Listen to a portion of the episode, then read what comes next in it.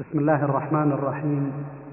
الحمد لله رب العالمين والصلاة والسلام على أشرف الأنبياء والمرسلين نبينا محمد وعلى آله وصحبه أجمعين ومن سار على نهجهم واهتدى بهداهم إلى يوم الدين.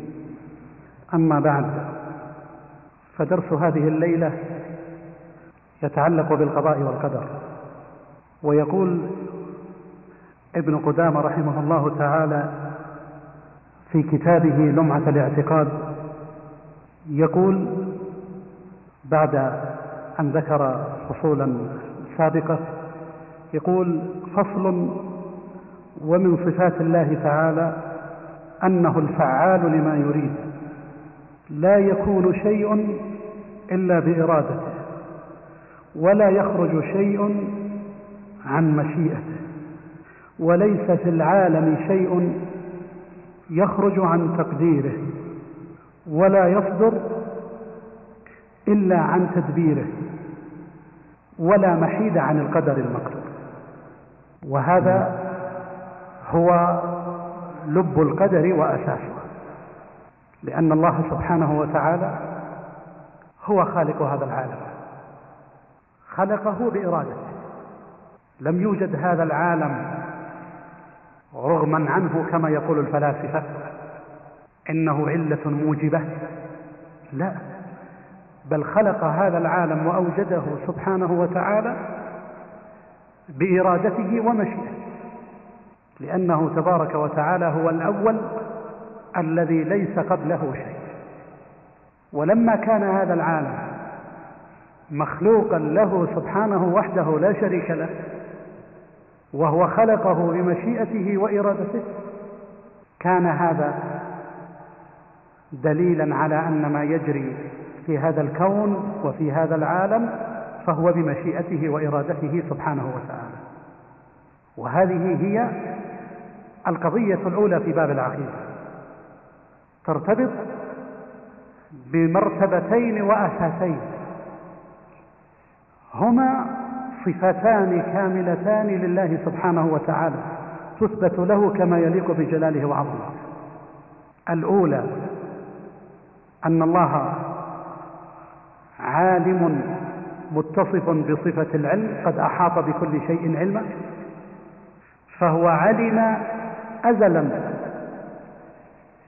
ما الخلق عاملون وهو سبحانه وتعالى يعلم ما كان وما يكون وما لم يكن لو كان كيف كان يكون.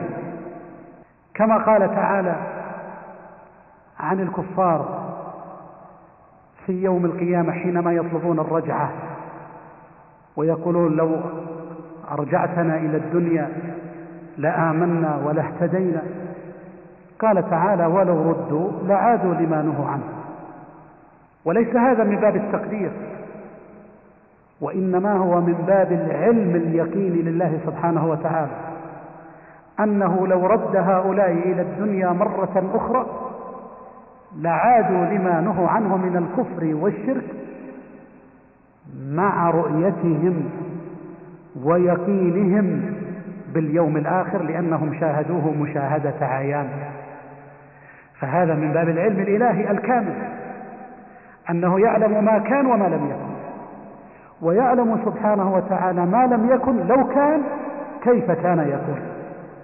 والصفة الأخرى لله سبحانه وتعالى هي صفة المشيئة والإرادة الكاملة فهو سبحانه وتعالى ما شاء كان وما لم يشأ لم يكن ومن ثم قال المؤلف رحمه الله تعالى هنا ومن صفاته أنه الفعال لما يريد. والفعال لما يريد هو الذي لا يحد قدرته حاد ولا يوجه إرادته موجه فهو يفعل ما يشاء ويختار. ومن إرادته سبحانه وتعالى أن خلق هذا العالم. ومن مشيئته وإرادته أن أوجد الناس على هذه الصفة وهذه الحالة وابتلاهم واختبرهم.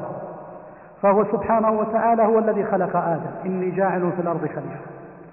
وهو سبحانه وتعالى هو الذي خلق الموت والحياة ليبلونا أينا أحسن عملا. إذا وجود هذا العالم على هذه الصفة ووجودنا نحن البشر على هذه الصفة هي بإرادته سبحانه وتعالى. ولو أنه تبارك وتعالى أراد غير ذلك لكان. أي لو أراد سبحانه وتعالى أن يجعل الناس كلهم مهتدين مستقيمين مؤمنين لا يعصون الله أبدا, أبدا لوقع ذلك. كما قال تبارك وتعالى مخاطبا رسوله صلى الله عليه وسلم ولو شاء الله لجمعهم على الهدى. فلا تكونن من الجاهلين. ويقول تعالى ولو شاء الله لجعل الناس أمة واحدة. إذا وجود الخلق على هذه الصفة وهذا الابتلاء والامتحان اختلاف أعمارهم واختلاف أرزاقهم واختلاف ألوانهم واختلاف أديانهم وجودهم على هذه الحالة هي بإرادة الله سبحانه وتعالى.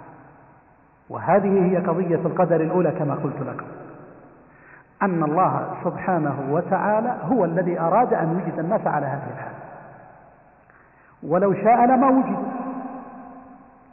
ولو شاء لأوجدهم وجعلهم كلهم مؤمنين مهتدين مطيعين إذا وجود الخير والشر والطاعات والمعاصي والمؤمنين والكفار هو بإرادة الله سبحانه وتعالى وهو سبحانه وتعالى خلق ذلك وقدره لحكم عظيمة.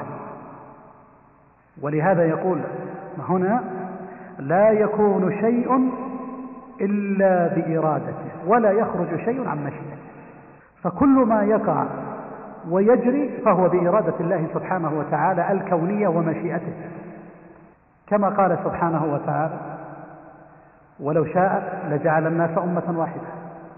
لمن شاء منكم أن يستقيم وما تشاءون إلا أن يشاء الله رب العالمين. من يشاء الله يضلله ومن يشاء يجعله على صراط مستقيم. فمن يريد الله أن يهديه يشرح صدره للإسلام. ومن يريد أن يضله يجعل صدره ضيقا حرجا كأنما يصعد. وكذلك أيضا ما وراء ذلك من وجود المخلوقات وإحيائهم وموتهم وآجالهم وأرزاقهم. وهذه الدنيا وهذه الأكوان والبعث بعد الموت كل ذلك بإرادة الله. لا يكون لمخلوق فيها إرادة أبدا. ولهذا نجد أن هذه القضية يسلم بها الجميع. وقلما يوجد إنسان ينكرها حتى الكفار يسلمون بها. ولقد كان مشركو الجاهلية يؤمنون بالقدر ويصدقون بأن هناك أقدار. وكذلك أيضا الكفار اليوم يعلمون أن هذه أمور مقدرة قدرها الله سبحانه وتعالى. وأكبر دليل على ذلك أنهم قطعوا الأمل في أشياء لأنهم علموا أن الله سبحانه وتعالى قدرها وكتبها على الجميع. فمثلا الموت الذي كتبه الله على الجميع يئس الخلق. مهما بلغ طبهم وتقدمهم العلمي وغير ذلك يئسوا عن أن يصلوا إلى أن الإنسان يبقى مخلدا أو يبقى زمنا طويلا يختلف عن الزمن العادي بالنسبة لي لأعمار الناس ونحو ذلك. إذا هذا دليل على إيش؟ على اليقين بأن هذا الأمر كتبه الله سبحانه وتعالى على الجميع. ومن ثم صاروا يفكرون في أمور أخرى. قال وليس في العالم شيء يخرج عن تقديره ولا يصدر إلا عن تدبيره. فلا يخرج في هذا العالم شيء إلا وقد قدره الله سبحانه وتعالى. وجود السماوات وجود الكواكب وجود هذه الأرض ببحارها بجبالها بحيواناتها بحشراتها بوحوشها برياحها بأشجارها بعبادها بإناثها بذكورها إلى آخره. كل ذلك بتقدير الله سبحانه وتعالى ولا يخرج شيء عن تقديره تبارك وتعالى التقدير الكوني السابق الذي لا يخرج عنه أحد ولا يصدر أحد إلا عن تدبيره سبحانه وتعالى. ولهذا فإن الإنسان يفعل ويتحرك أعطاه الله إرادة وأعطاه الله حرية وأعطاه الله قدرة لكنه لا يخرج في مجموع ذلك عن تدبير الله سبحانه وتعالى وإرادته وقدرته. ولهذا قال ولا محيد عن القدر المقدور. وهذا صحيح. كل إنسان لا يستطيع أن يحيد عما قدره الله سبحانه وتعالى وكتبه عليه. وهذا يعلمه الإنسان كل إنسان من حياته. كم من أمور أراد هو أن يمنعها فما استطاع لأن الله سبحانه وتعالى كتبها عليه وقدرها وهذا الأمر يتساوى فيه الجميع المؤمنون والكفار يقول ولا يتجاوز ما خط في اللوح المسطور أي أن الله سبحانه وتعالى كتب في اللوح المحفوظ لما خلق القلم أمره أن يكتب فيه ما هو كائن إلى يوم القيامة. وهذه المرتبة الثالثة التي هي مرتبة الكتابة.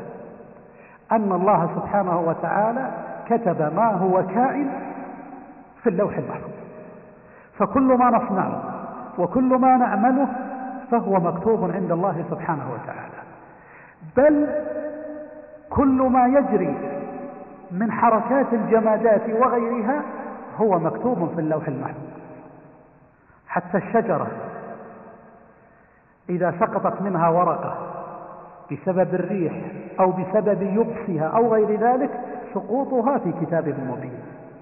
كما قال تعالى وعنده مفاتح الغيب لا يعلمها إلا هو ويعلم ما في البر والبحر وما تسقط من ورقة إلا يعلمها ولا حبة في ظلمات الأرض ولا رطب ولا يابس إلا في كتاب مبين. أي أية حبة وأي رطب وأي يابس وأي ورقة تسقط فهي في كتاب مبين. فكيف بفعل العباد؟ وأقوالهم وحركاتهم ومجيئهم وذهابهم إلى غير ذلك كل ذلك مكتوب مسطر وهذه هي المرتبة الثالثة. إذا المرتبة الأولى هي العلم الأزلي المحيط بكل شيء. فالله يعلم ما أنت فاعل أيها العبد. وما الذي ستختاره؟ إذا أعطاك الله الاختيار يعلم سبحانه وتعالى سابقا ما الذي ستفعله وتختاره. والمرتبة الثانية مرتبة المشيئة وهي أن الله سبحانه وتعالى ما شاء كان وما لم يشأ لم يكن ولا يخرج عن شيء من مشيئته ولا يخرج شيء عن مشيئته.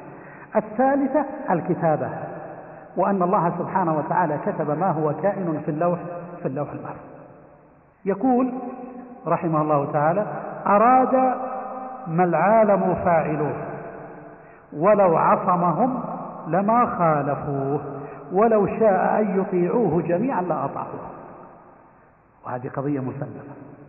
فكل ما يعمله العباد فالله أراده كونا والإرادة هنا في قول أراد ما العالم فاعلوه هي الإرادة الكونية. فكل ما فعله العباد ووقع منهم فإن الله سبحانه وتعالى أراده وقدره كونا وشاءه فأفعال العباد الواقعة منهم هي مرادة لله سبحانه وتعالى إرادة كونية ولو عصمهم الله أي لو أن الله سبحانه وتعالى أراد أن يعصمهم عن العصيان والمخالفة لما خالفوا والدليل على ذلك أن الله سبحانه وتعالى خلق الملائكة وجعلهم لا يعصون الله ما أمرهم ويفعلون ما يؤمرون.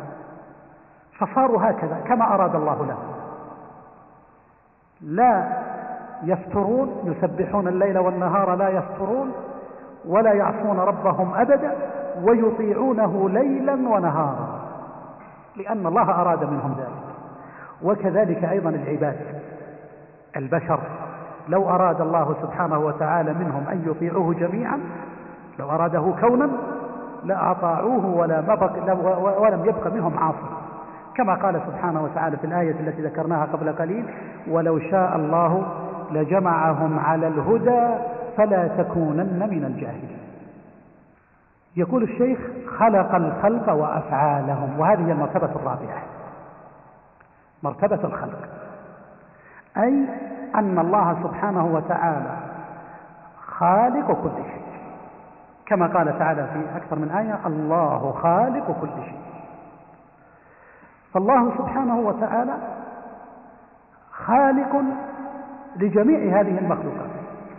لا شريك له سبحانه وتعالى في خلقه. وهذه هي المرتبة الرابعة. ويدخل في ذلك أفعال العباد. فالله خالق العباد وأفعال العباد. وبذلك يرد على المعتزلة الذين يقولون إن الله خالق لكن يستثنون من خلقه أفعال العباد. فيقولون العباد هم الذين يخلقون أفعالهم. والله لا يخلق أفعال العباد. ومن ثم ظل المعتزلة في باب القدر حين أنكروا مرتبة الخلق بالنسبة لأفعال العباد وأنكروا مرتبة الإرادة وجعلوا للعبد إرادة مستقلة حتى قالوا إذا اختلفت إرادة الله وإرادة العبد فالذي يقع هو إرادة العبد. فقول الشيخ خلق الخلق وأفعالهم هذا هو مذهب أهل السنة والجماعة. أن الله خالق الخلق جميعا وأيضا هو سبحانه وتعالى خالق أفعال العباد. كما قال تعالى والله خلقكم وما تعملون. وكما قال تعالى الله خالق كل شيء سبحانه وتعالى. فيدخل في ذلك أفعال العباد.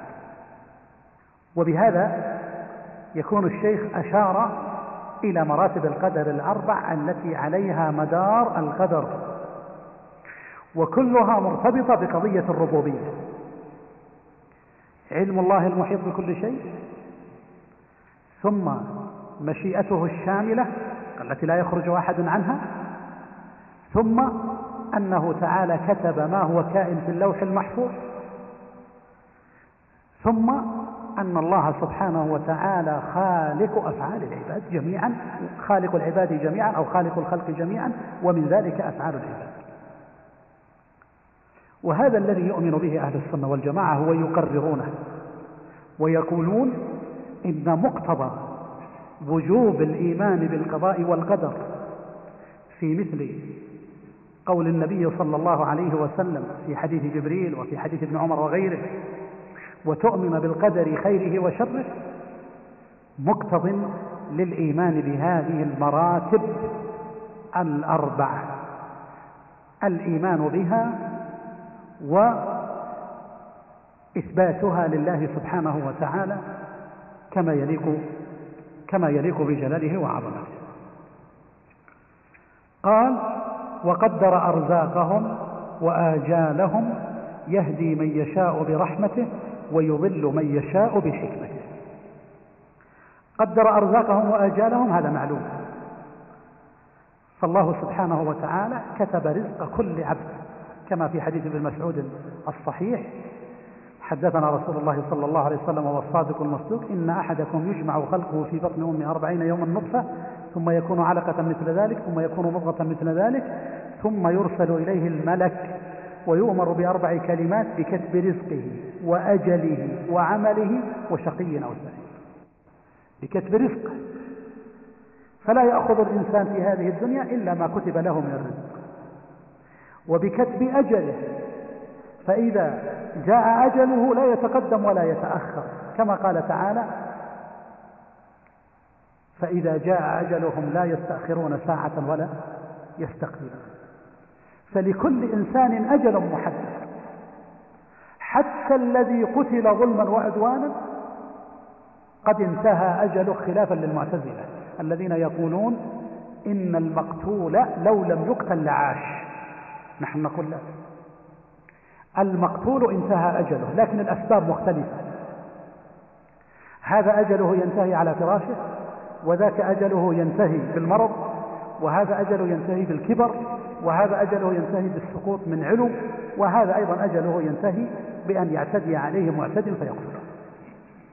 لكن الكل أجلهم محدد لا يتأخر أبدا. يهدي من يشاء لرحمته ويضل من يشاء بحكمته. قال تعالى لا يسأل عما يفعل وهم يسألون.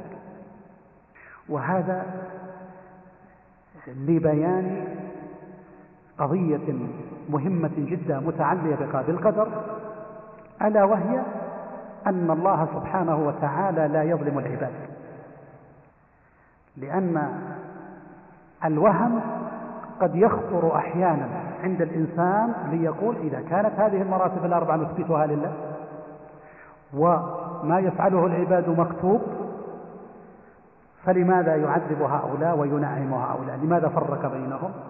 يقول هنا سبحانه وتعالى يهدي من يشاء برحمته فهو الذي يمن على عباده ويتفضل عليهم. فمن هداه الله ووفقه للهداية فهذه منة من الله. وقد يمن الله سبحانه وتعالى بما هو أخص من ذلك مثل ما من الله سبحانه وتعالى على الرسل بإرسالهم. أم يحسدون الناس على ما آتاهم الله من فضله فقد آتينا آل إبراهيم الكتاب والحكمة وآتيناهم ملكا عظيما. فهو سبحانه وتعالى هو الذي اختار هؤلاء الرسل. فإذا من الله على رسول ما يجوز لإنسان أن يعترض ويقول لماذا اخترت محمد بن عبد الله؟ صلى الله عليه وسلم أن يكون رسولا ولم تختر فلان أو فلان كما قال بعض المشركين. إذا اصطفاء الله لرسله منه هداية الله لعباده منه ومن ثم فإن الذي هداه الله سبحانه وتعالى يجب عليه أن يعترف بهذه المنة وأن يشكر ربه سبحانه وتعالى عليها شكرا عظيما. ولهذا فنحن نحمد الله سبحانه وتعالى أن جعلنا مسلمين. ليس بيننا وبين الله نسب. ها هي أمم الأرض تموج فيها الملاحدة وفيها اليهود وفيها النصارى وفيها عباد الأوثان وغيرها ملايين. وتفوق أعدادهم أعداد المسلمين. إذا من من الله عليه بالهداية فذلك برحمته. ويضل من يشاء بحكمته وهذا هو الشاهد. أنه سبحانه وتعالى يضل من يشاء لكن له حكمة في ذلك. فهو سبحانه وتعالى لا يظلم العبد. وهو سبحانه وتعالى أقام عليه الحجة.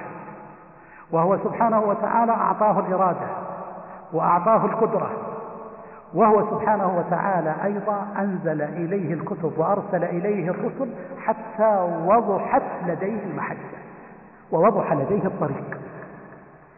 ولهذا فإن مما يجب أن يقطع به أن الله سبحانه وتعالى لا يمكن أن يظلم أحد لأنه ليس بحاجة إلى الخلق. وهذه قضية ربما نشير إليها بعد قليل. لكن أشير إليها هنا أنه يضل من يشاء بحكمته سبحانه وتعالى. له الحكمة البالغة لأنه هو الذي اختار أن يوجد أهل الضلال وأهل الإيمان. ولو شاء لجمعهم على الهدى. إذا اختار أن يكونوا منقسمين هكذا لحكمة يريدها سبحانه وتعالى. ما هي هذه الحكمة؟ قد تكون أحيانا سر من أسرار الله له الإرادة المطلقة لا يسأل عما يفعل وهم يسألون. ونحن قد نتلمس شيئا من حكم الله سبحانه وتعالى في ذلك. والله سبحانه وتعالى خلق الخلق لتظهر وأوجدهم على هذه الحالة لتظهر آثار العبودية وآثار الطاعة. ولهذا تجد أن الله سبحانه وتعالى لا يمكن أن يخلق شرا محضا. شرا محضا لا خير فيه لا يمكن أن يخلقه الله سبحانه وتعالى. وإنما الذي يخلقه الله سبحانه وتعالى هو الشر النسبي يكون شر لبعضهم لكن هو خير لبعضهم الآخر. فمثلا إبليس شر فقد يقول لماذا خلق الله إبليس؟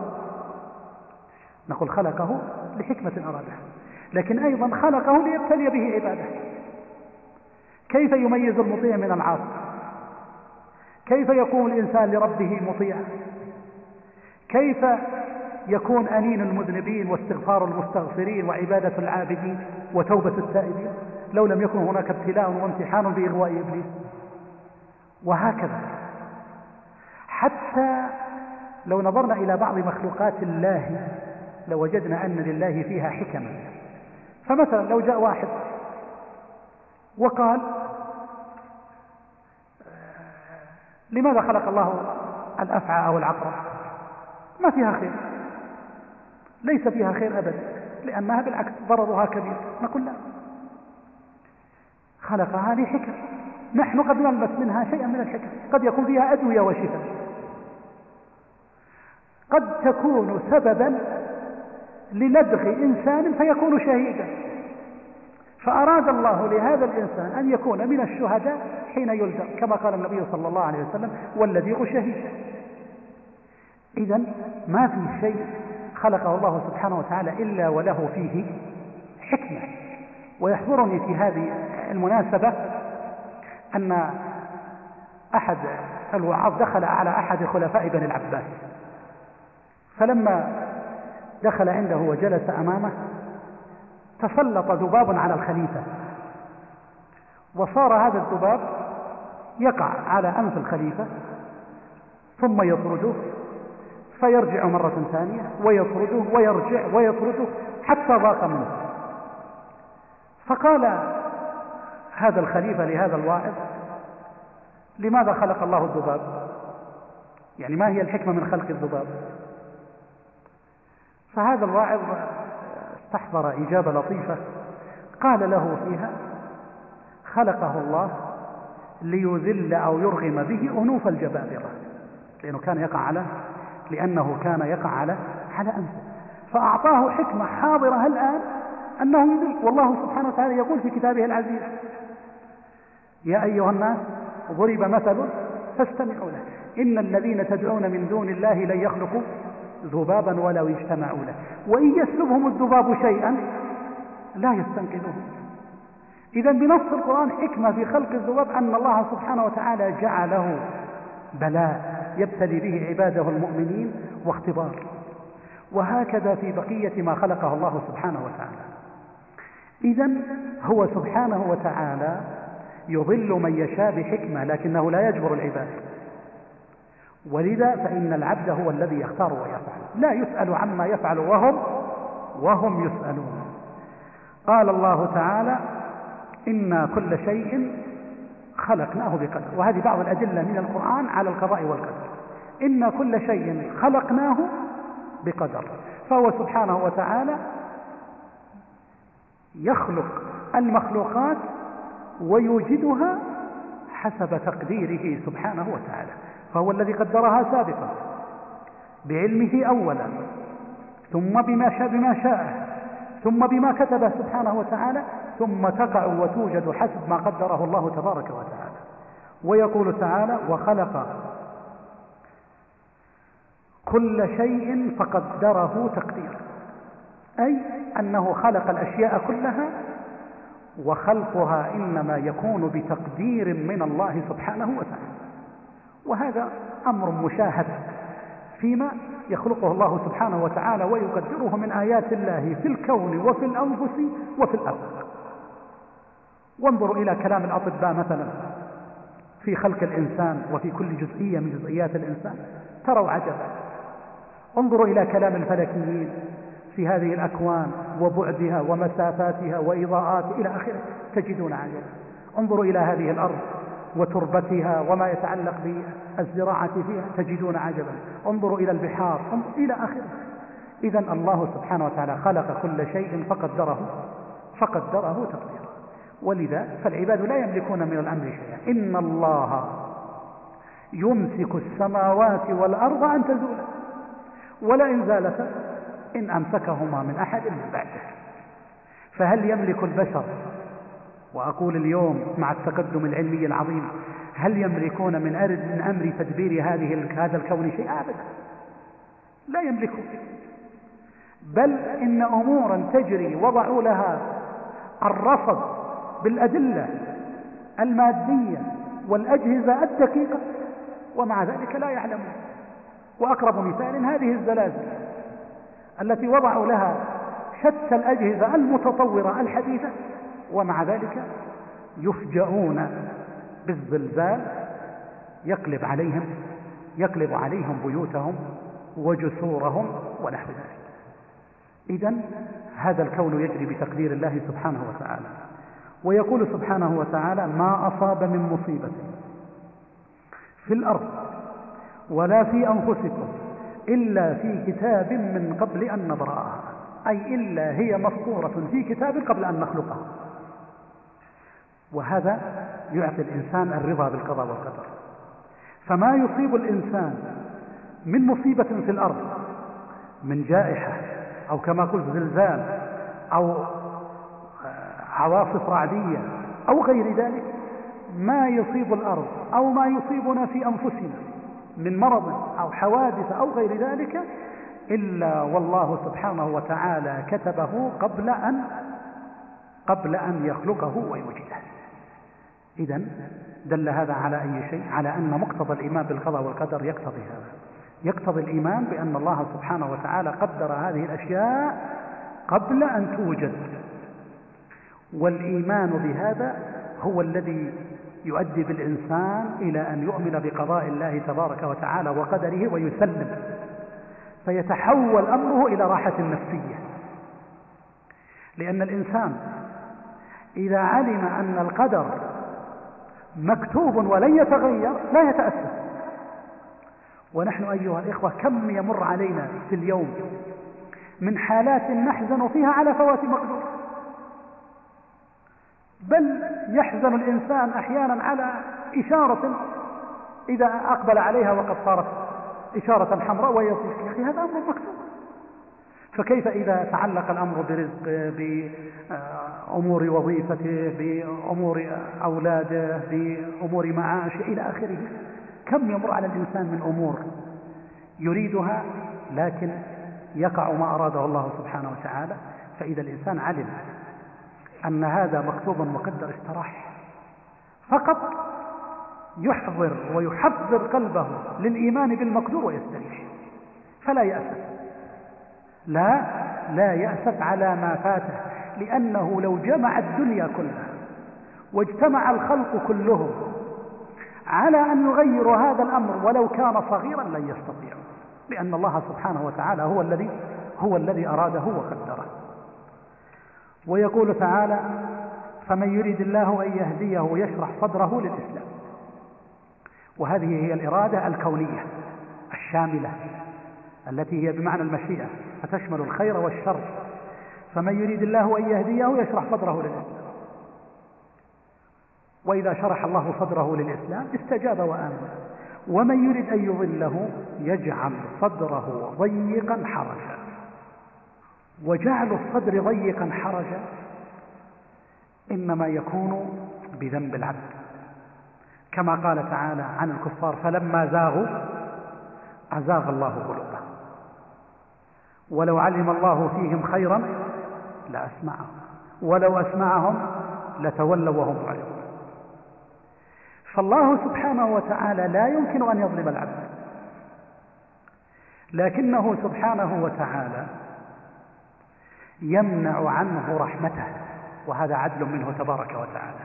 لأنه لو رحم الجميع لما وجد كافر أصلا ولا عاص أبدا لكنه لحكمة أرادها سبحانه وتعالى جعل الناس فريقين.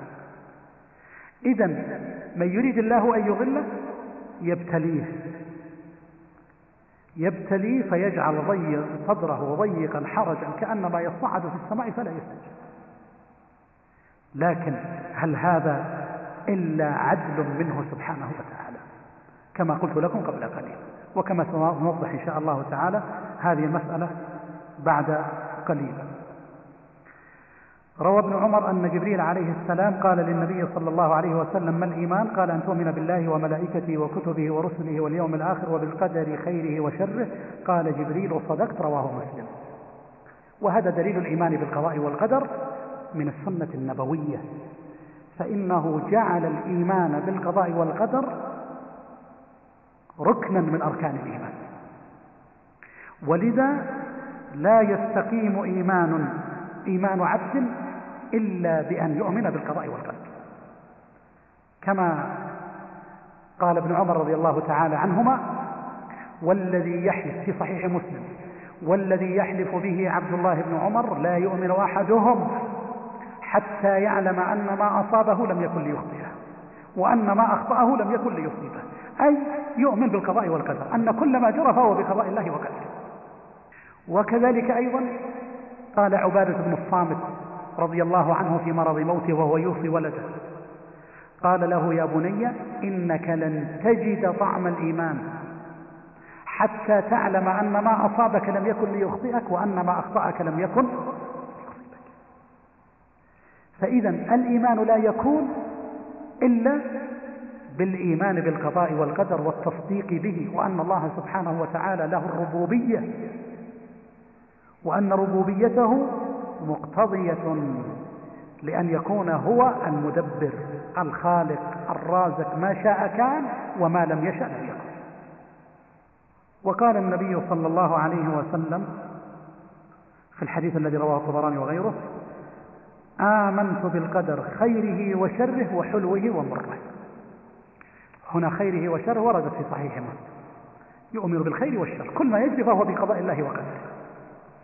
وأيضا حلو القدر ومره. حلوة ما يرضى عنه الإنسان ويريده. سواء كان من طاعة لله أو كان من أمور الدنيا التي تحبها النفس وتهواها. ومره ما سوى ذلك. فيؤمن أن كل ذلك بقدر, بقدر من الله تبارك وتعالى. يقول ومن دعاء النبي صلى الله عليه وسلم الذي علمه الحسن بن علي يدعو به في قنوت الوتر وقني شر ما قضيت. وهذا الحديث صحيح في قنوت الوتر.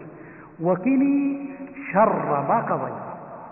إذا كل ما قضاه الله سبحانه وتعالى فهو بقدر.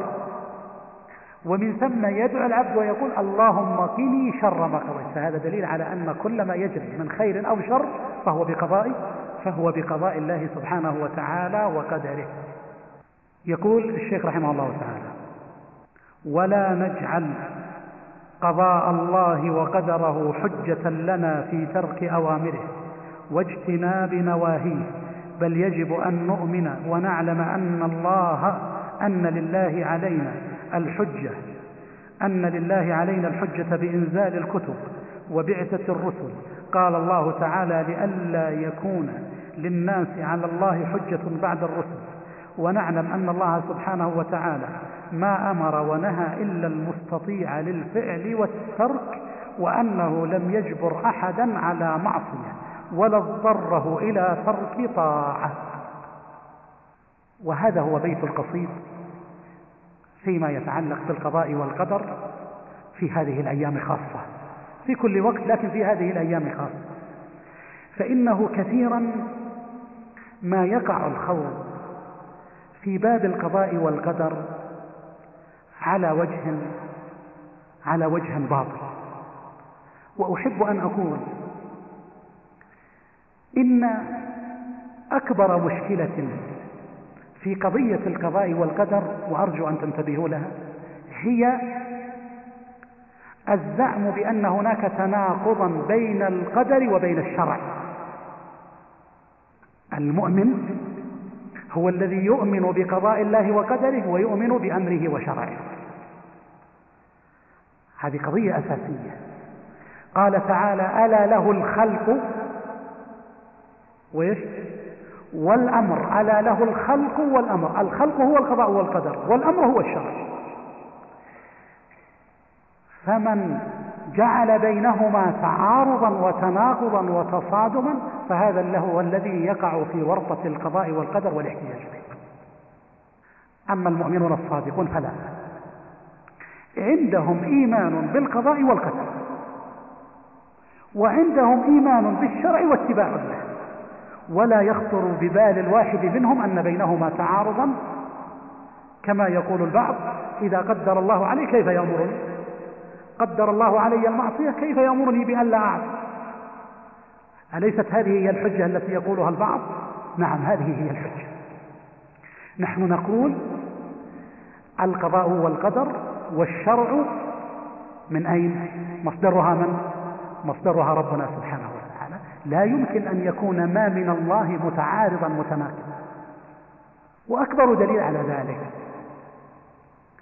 هو أنك لو تأملت حياة ملايين من المسلمين وكثير منهم موجود الآن نعايشه لوجدنا أن هؤلاء الملايين يعيشون حياة مستقرة طبيعية دون أن يكون عندهم شعور بالتصادم بين القضاء والقدر.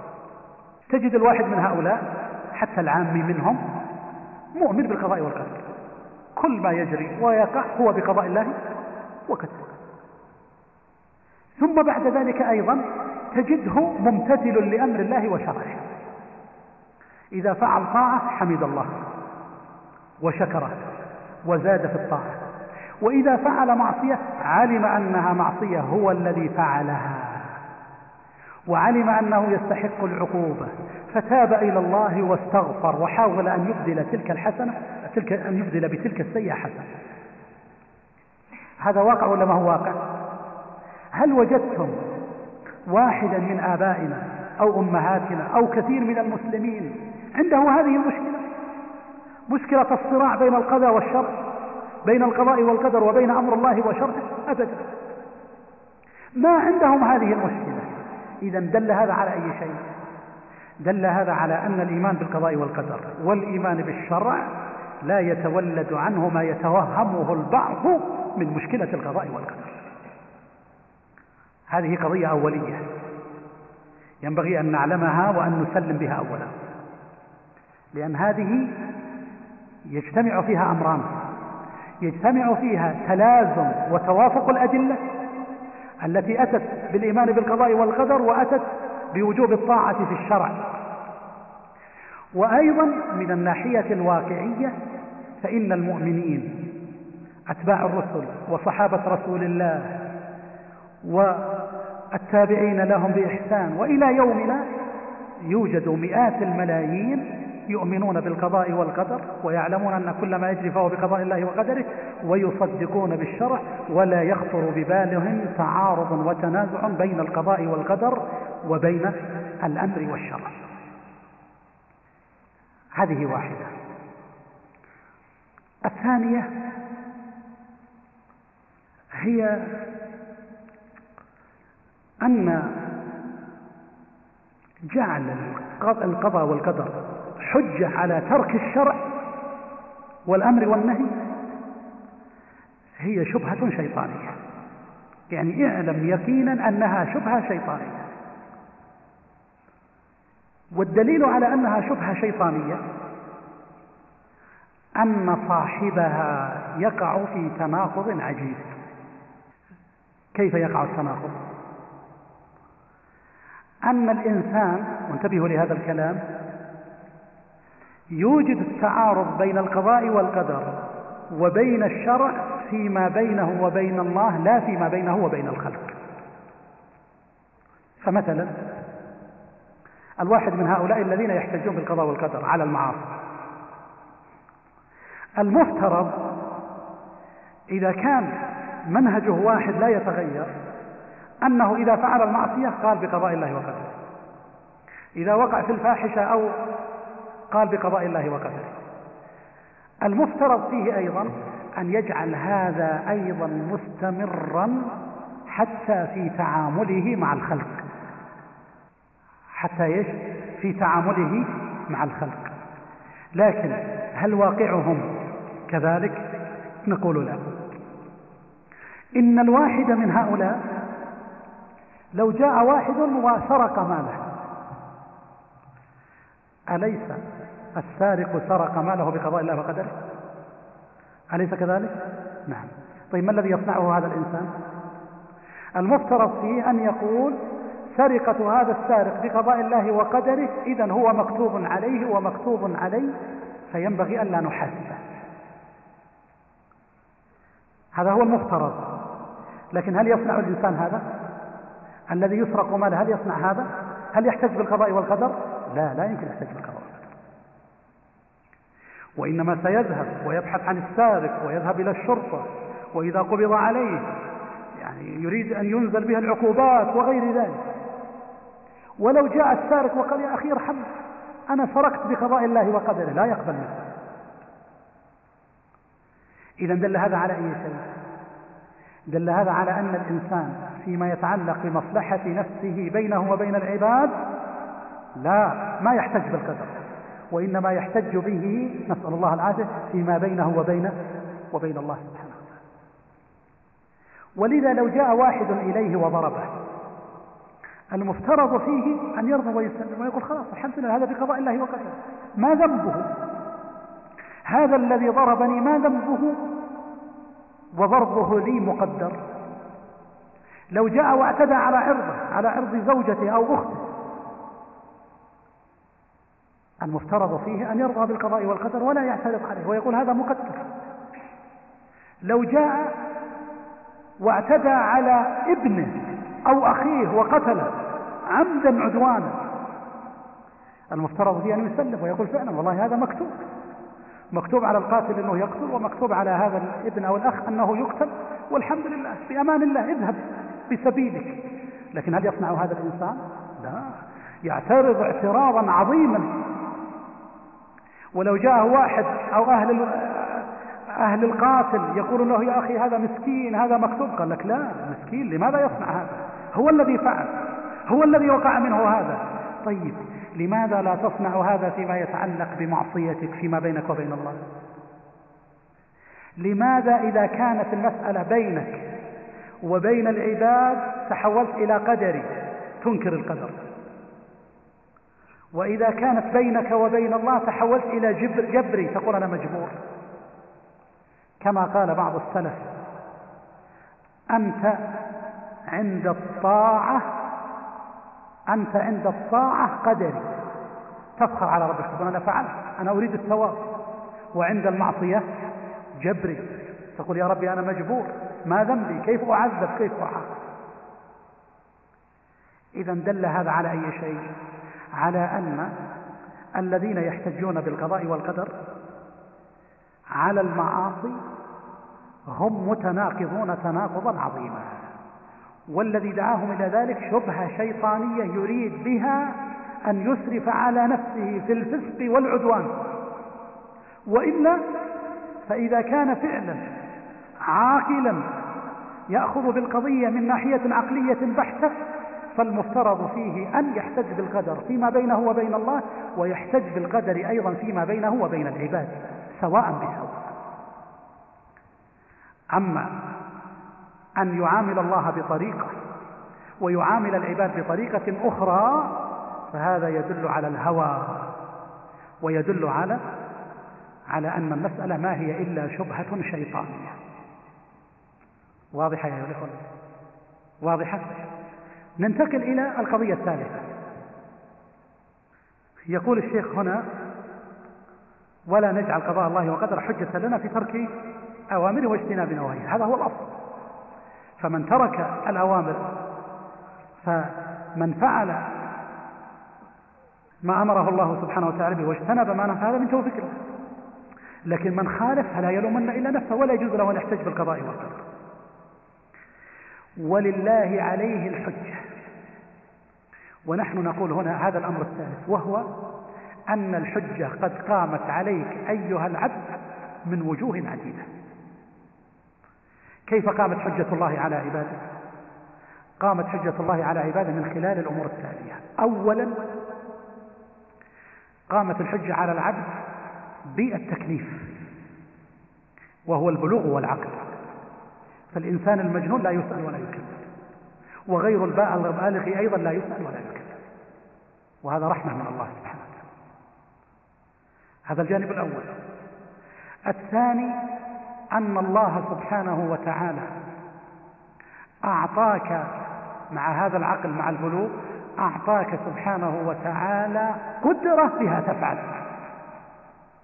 وإذا عدمت القدرة فإنك لا تسأل. يعني لو واحد أرغمك إرغام على فعل وأكرهك تكون مجبورا ولا تحاسب. وأعطاك الله أيضا وهذا هو الأمر الثالث إرادة. بها تفعل. إذا هناك إرادة وهناك قدرة. ولهذا لا يمكن أن تأتي لإنسان يفعل معصية بإرادته إلا وهو يعلم يقينا أنه يستطيع أن يفعلها ويستطيع أن لا يفعلها. ولو أجبر على ذلك لما حسب. وهذا هو الواقع. فإن العاصي يذهب إلى المعصية بإرادته يترك الواجب بإرادته أليس كذلك؟ أليس هذا هو الواقع؟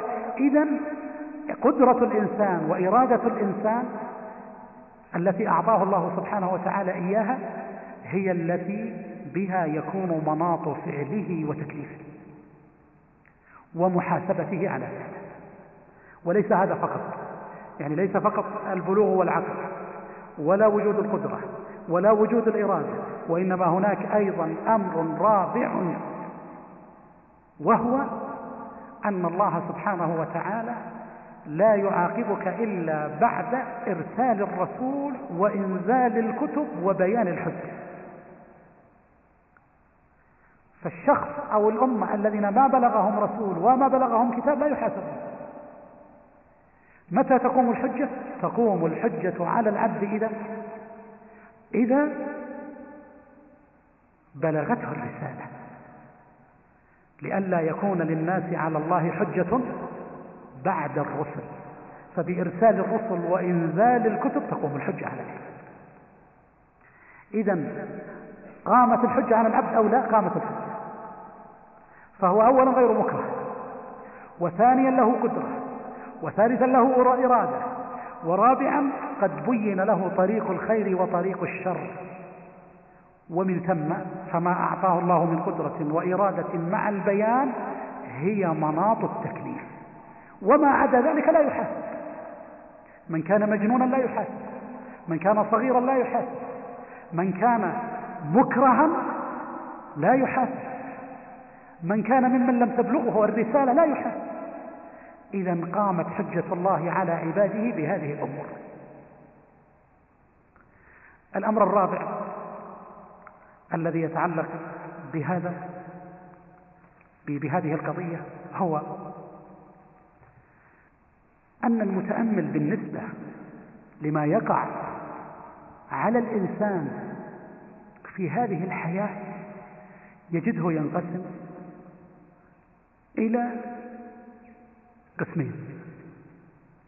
القسم الأول منه يقع على الإنسان بلا إرادة منه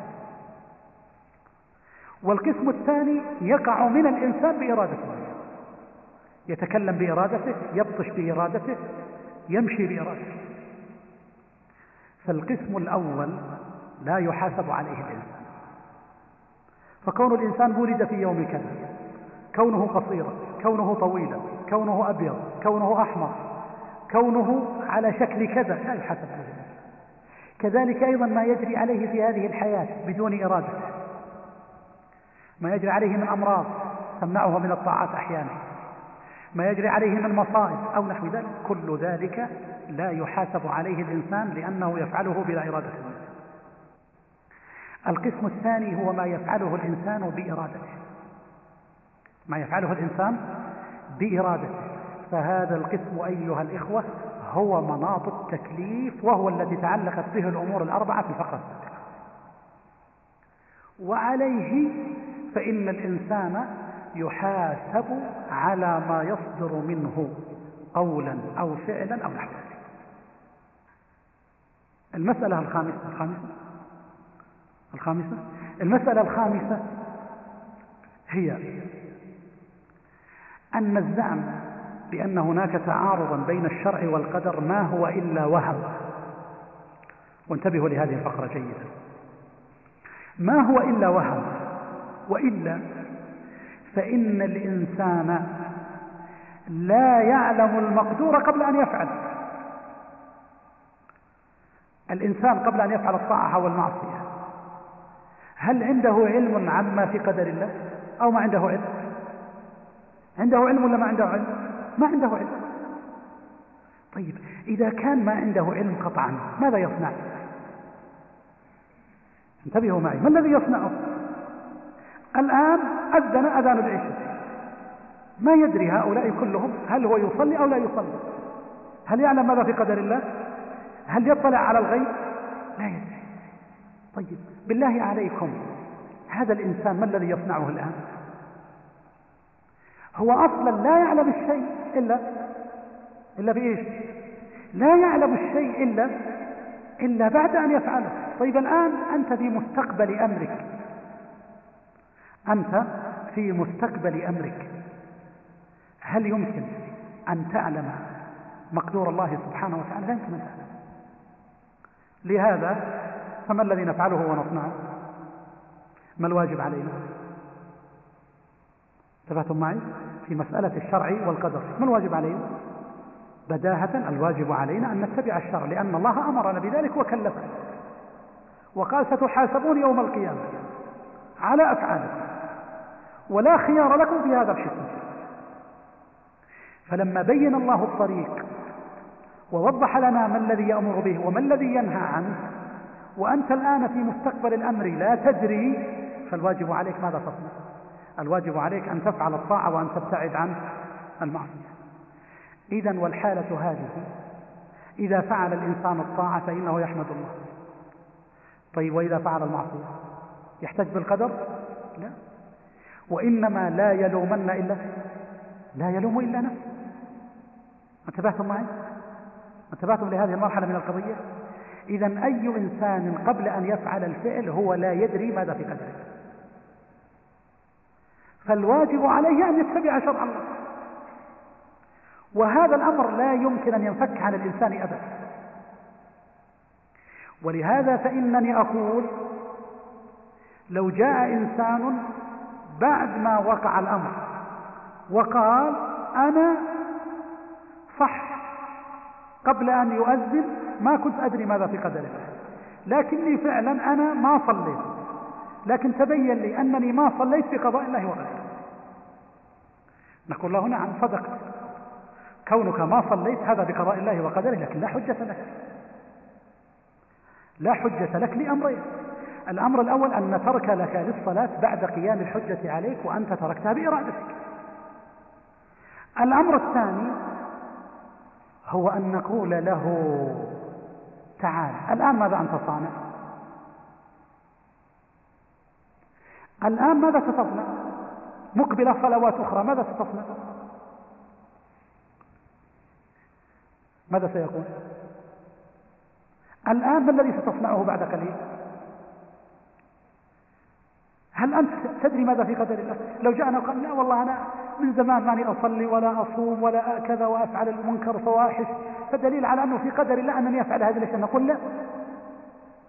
هل تعلم الغيب؟ هل تعلم ماذا في قدر الله؟ لماذا لا يكون في قدر الله أنك تكون مثل غيرك؟ الآن فتوب وتكون توبتك بقضاء الله وقدره وتعود إلى الله سبحانه وتعالى وتفعل الطاعات وستجد ربك قريبا رؤوفا رحيما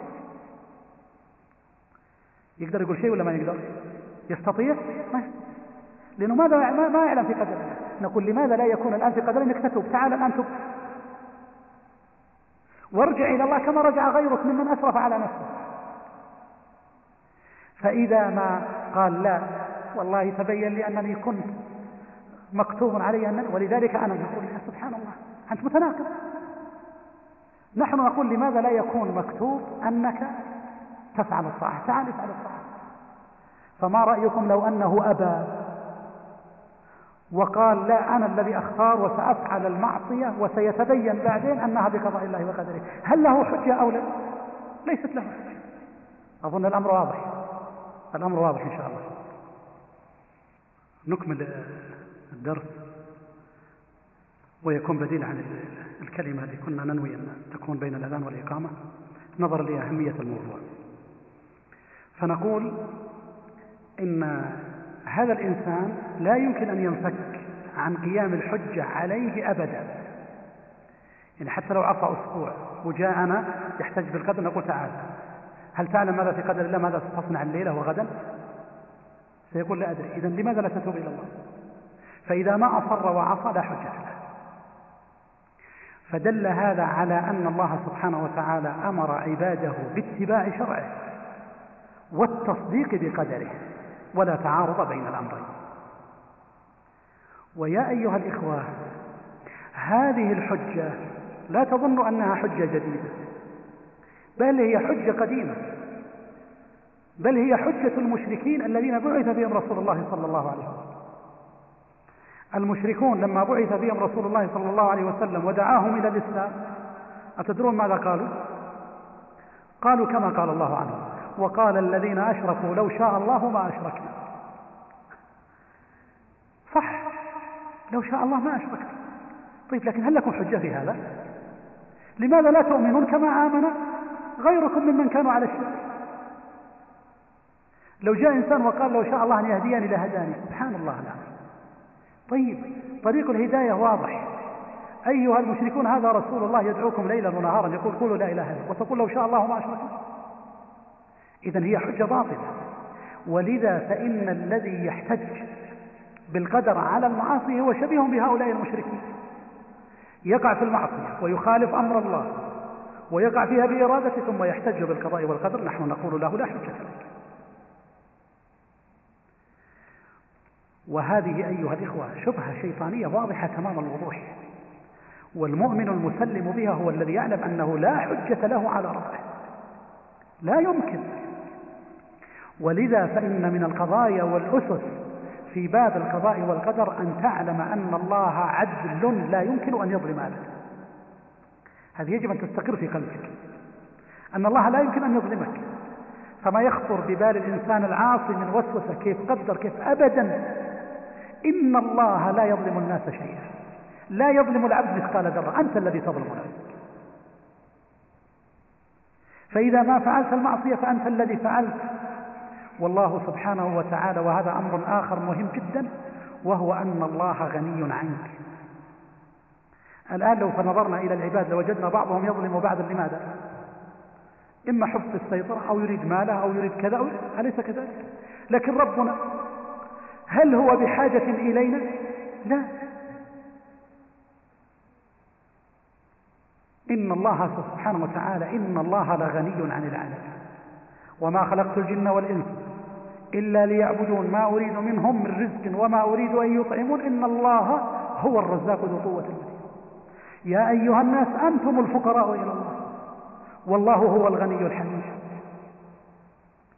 ويقول ربنا تبارك وتعالى كما في الحديث القدسي الصحيح يا عبادي لو أن أولكم وآخركم وإنسكم وجنكم كانوا على أتقى قلب رجل واحد منكم ما زاد ذلك في ملك شيء ولو أن أولكم وآخركم وإنسكم وجنكم كانوا على أفجر قلب رجل واحد منكم ما نقص ذلك عندي شيء إذن الله غني عن العالمين وهو سبحانه وتعالى أيضا لا يظلم وحرم على نفسه الظلم كما في الحديث الصحيح. يا عبادي إني حرمت الظلم على نفسي وجعلته بينكم محرما فلا تظالموا. إذا كيف يخطر ببال الإنسان؟ يخطر ببال الإنسان هذه الشبهة بحيث نعوذ بالله تشتغل وتحيك في قلبه ونفسه. نسأل الله السلامة والعافية. ويوحي بعضهم إلى بعض بها ليسهلوا وييسروا العصيان والخروج عن طاعة الرحمن. لماذا؟ إن الله غني عنك. فيجب أن تجزم وأن تقطع أن فعلك للمعاصي. إنما هو بإرادة منك ولا تلوم إلا نفسك. والله غني عنك. وبهذا أيها الإخوة يتبين أنه لا حجة في القضاء والقدر. لا حجة لأحد أبدا. ثم أقول أخيرا إن الإنسان بطبعه وبما خلقه الله عليه إن الإنسان دائما ينتقل من قدر إلى قدر. ولا يمكن لإنسان أن يسلم بالقدر ويسكت. وإلا عد مجنونا. بمعنى أن الإنسان مثلا أصابه قدر الجوع. جوعه بقدر. فهل يمكن يعتمد على القدر ويحتج به ويقفل على نفسه غرفة ويقول إذا كتب الله لي أن أتعشى أتعشيت ما يمكن. إذا ما الذي يصنع هذا الإنسان؟ يصنع هذا الإنسان أن جوعه بقدر فيذهب ليأكل وأكله بقدر. وأكله بقدر وسعيه بقدر. عطش. فعطشه بقضاء وقدر. هل يسلم ويسكت؟ ويقول لا إذا كان الله كتب علي أنني سأروى رويت.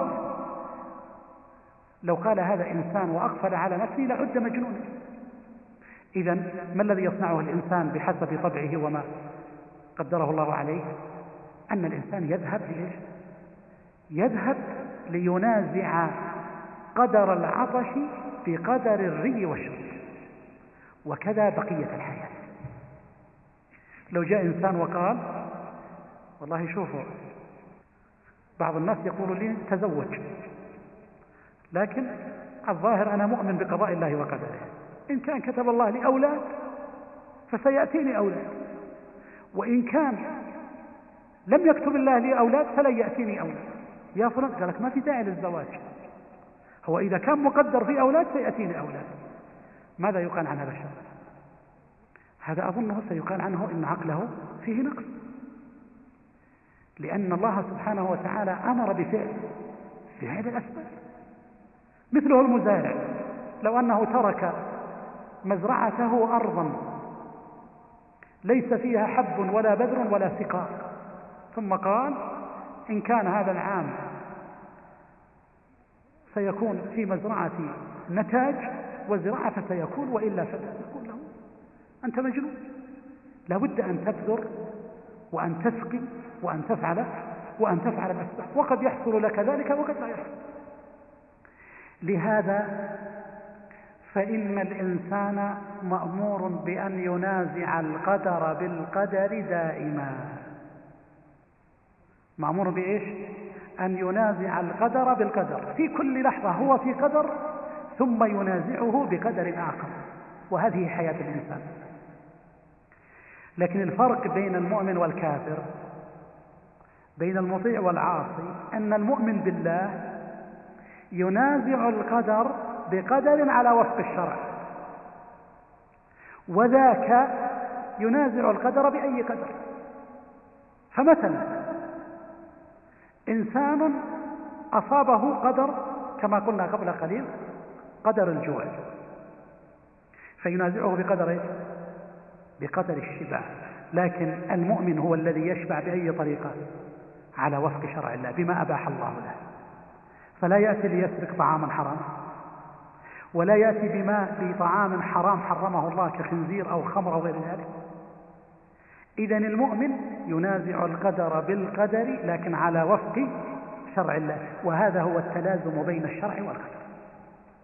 وبهذا أيها الإخوة تستقيم حياة الإنسان لأنه بتسليمه بالقضاء والقدر وإيمانه به وإيمانه بحكمته سبحانه وتعالى.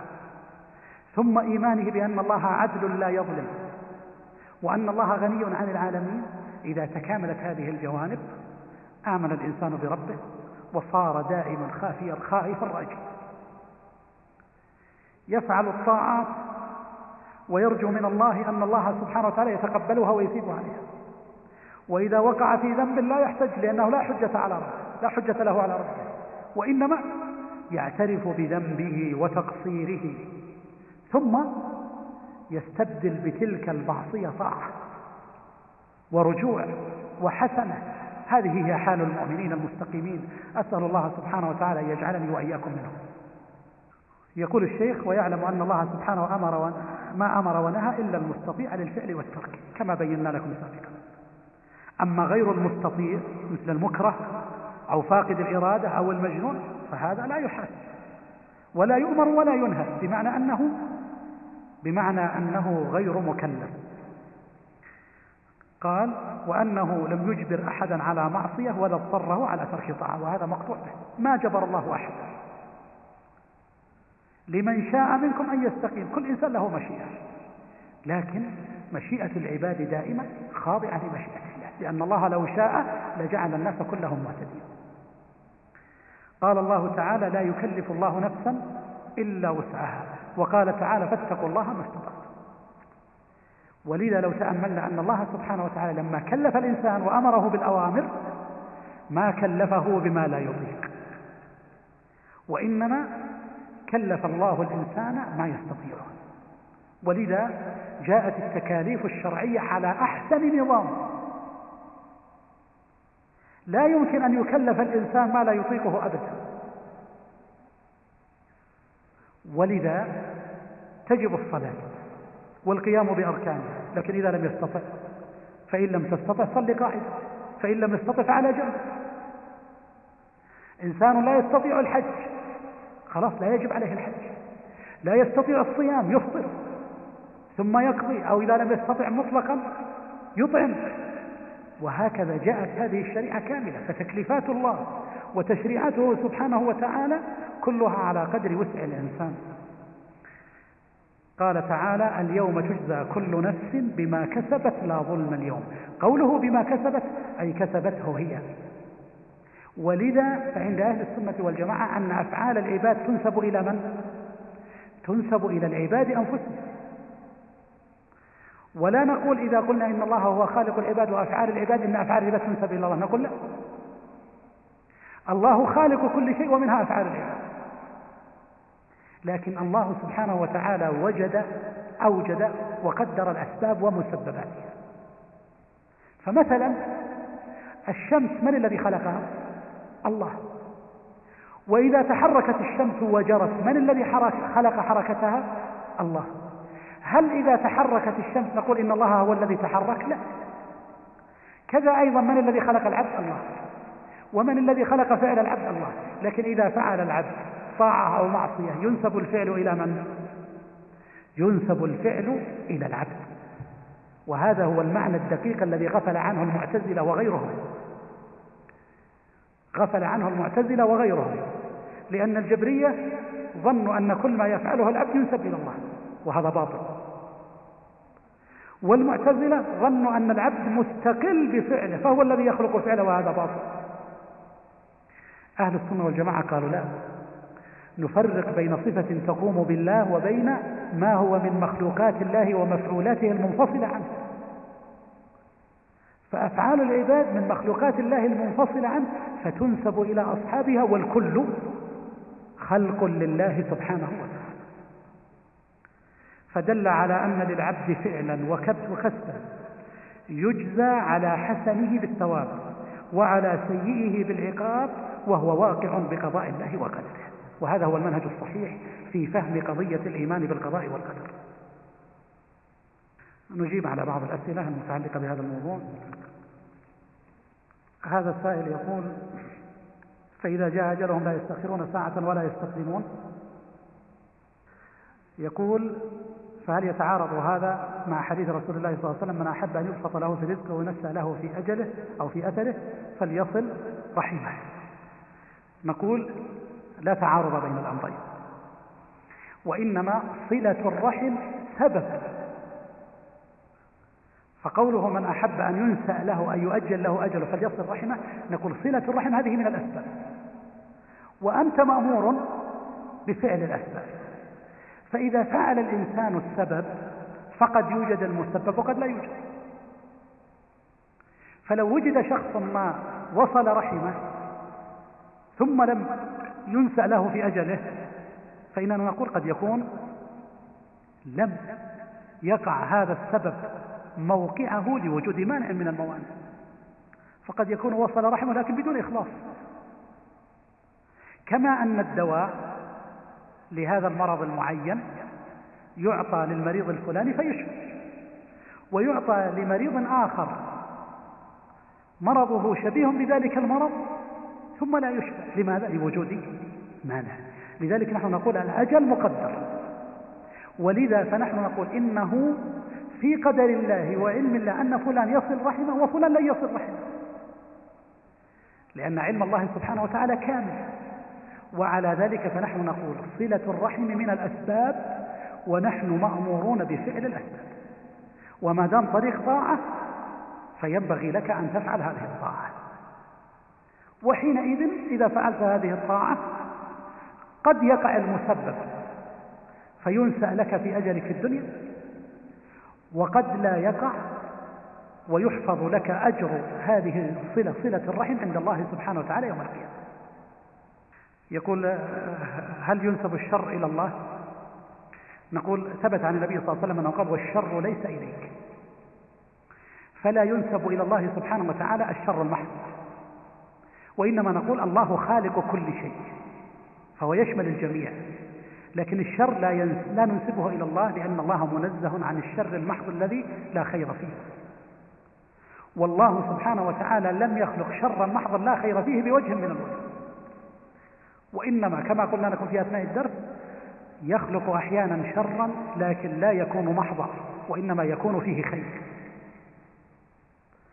ومن باب الأدب مع الله سبحانه وتعالى لا ينبغي للإنسان أن ينسب إلى الله الشرور والله خالق كل شيء.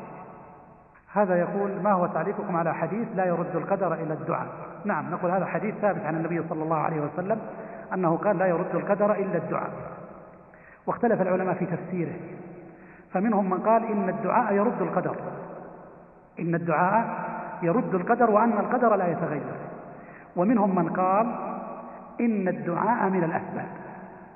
إن الدعاء من الأسباب. وما دام من الأسباب فإن الإنسان مأمور بالدعاء. فقد يقع مسببه وقد لا يقع. كما قال النبي صلى الله عليه وسلم ما من عبد يدعو بغير إثم ولا قطيعة رحم إلا يعطاه الله إحدى ثلاث خصال إما أن يستجيب له أو يصد عنه من الشر مثله أو يدخر له ذلك عنده يوم القيامة. قالوا إذا نكثر يا رسول الله قال الله أكبر. ما مدلول هذا الحديث؟ مدلول أن الله سبحانه وتعالى أمر بالدعاء. فإذا دعوت فقد يستجيب الله. ويكون الدعاء بقدر ووقوع. هذا الأمر أيضا بقضاء وقدر. الاحتمال الثاني أن يصد الله عنك من الشر مثله. فهذا الذي يصده هو الذي قصده. بعض العلماء في قولهم لا يرد القدر إلى الدعاء. أي يرد أمرا كان من المحتمل أن يقع فلا يقع. لكن كل الأمور مقدرة. أو يدخر لك ذلك لك عند الله سبحانه وتعالى. أيضا هذا السؤال نفسه عن القضاء والقدر. ما الفرق بين الإرادة والمشيئة؟ المشيئة كونية عامة. والإرادة تنقسم إلى قسمين. إرادة دينية وإرادة كونية. إرادة دينية هي الشرع. وإرادة كونية هي بمعنى المشيئة. هذا أخي يقول, أخي يقول نختم به الأسئلة يقول لقد توفي أبي قبل فترة قصيرة فأرجو منكم الدعاء له. ادعوا له نقول اللهم اغفر لوالد أخينا ولجميع أموات ولجميع الأموات المسلمين آمين. وجزاكم الله خيرا وصلى الله وسلم على نبينا محمد وآله وصحبه أجمعين.